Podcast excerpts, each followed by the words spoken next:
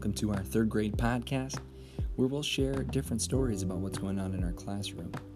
Today, the students wanted to share with you uh, some learning that they have done about polygons.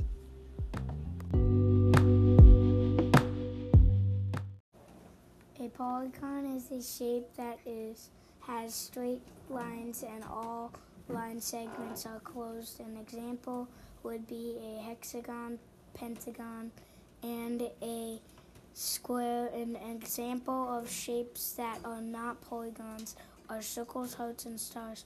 We also learned that quadrilaterals are shapes with four sides and four angles. They include rectangles, trapezoids, and parallelograms. We played a board game to learn more about polygons.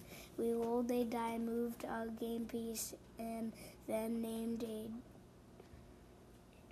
and drew polygons.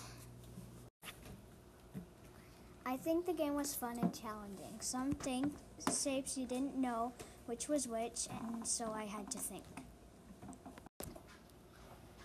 Sometimes, if I got one wrong, I had to relearn it to get better at it.